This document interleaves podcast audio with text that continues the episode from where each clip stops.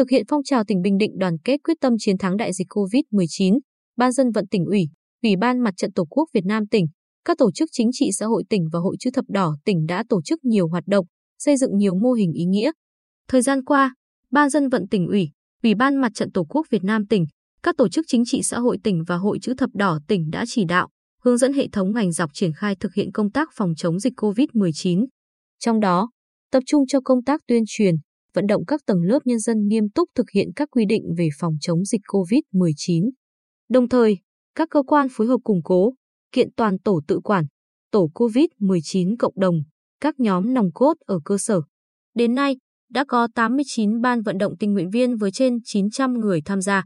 Riêng tuần cuối tháng 9, Ban dân vận tỉnh ủy, Ủy ban Mặt trận Tổ quốc Việt Nam tỉnh, các tổ chức chính trị xã hội tỉnh đã thành lập mới 295 tổ dân vận, tổ vận động, tổ điều phối, tổ theo dõi địa bàn với 1.220 người tham gia.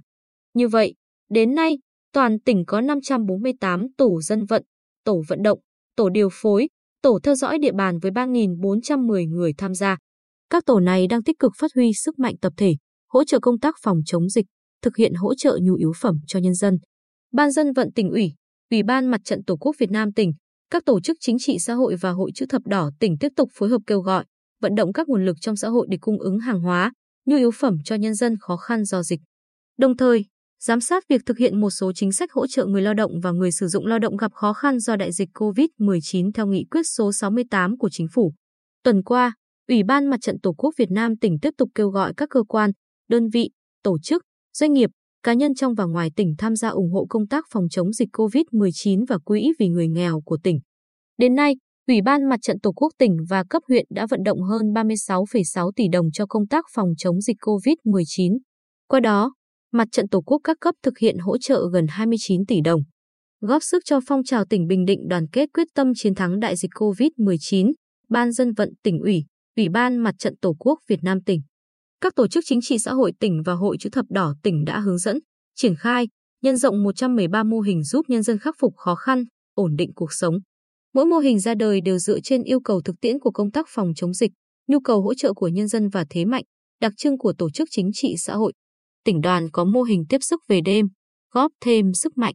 Qua đó, đã trao tặng hàng trăm suất ăn khuya cho y bác sĩ đang điều trị bệnh nhân COVID-19 tại Bệnh viện Y học cổ truyền và phục hồi chức năng Bình Định, Bệnh viện Lao và Bệnh phổi Bình Định, các lực lượng trực chốt kiểm soát dịch. Với mô hình vô lăng xanh, thắng nhanh COVID, mỗi bí thư chi đoàn phụ trách theo dõi một lái xe, tuyên truyền và định kỳ nắm tình hình các lái xe và người thân về thực hiện các quy định phòng chống dịch COVID-19. Đã có 504 đoàn viên thanh niên đăng ký tham gia mô hình. Phát huy vai trò của cán bộ Hội Liên hiệp Phụ nữ tại cơ sở, mô hình đi chợ giúp dân đã xây dựng được 107 tổ trợ giúp cho người dân ở địa bàn bị phong tỏa trong tỉnh. Đồng thời, các mô hình bữa sáng không đồng, bếp ăn nghĩa tình được duy trì với hàng nghìn suất ăn hỗ trợ các chốt kiểm soát dịch, khu cách ly. Tham gia chương trình hưởng ứng, ủng hộ triệu phần quà chia sẻ yêu thương giúp phụ nữ, trẻ em vượt qua khó khăn, chiến thắng dịch bệnh do Trung ương Hội Liên hiệp Phụ nữ Việt Nam phát động. Các nguyên lãnh đạo và cán bộ hưu trí Hội Liên hiệp Phụ nữ tỉnh đã tặng 50 suất quà cho người dân bị ảnh hưởng bởi dịch bệnh COVID-19 trên địa bàn huyện Phù Cát với tổng giá trị 15 triệu đồng. Hội nông dân cũng xây dựng được các mô hình bữa cơm tình nghĩa cho lực lượng tại các chốt kiểm soát dịch, trạm y tế, đoàn y, bác sĩ của tỉnh, huyện về lấy mẫu xét nghiệm. Hội chữ thập đỏ tỉnh có mô hình chuyến xe không đồng với hàng trăm suất nhu yếu phẩm cho người dân khó khăn.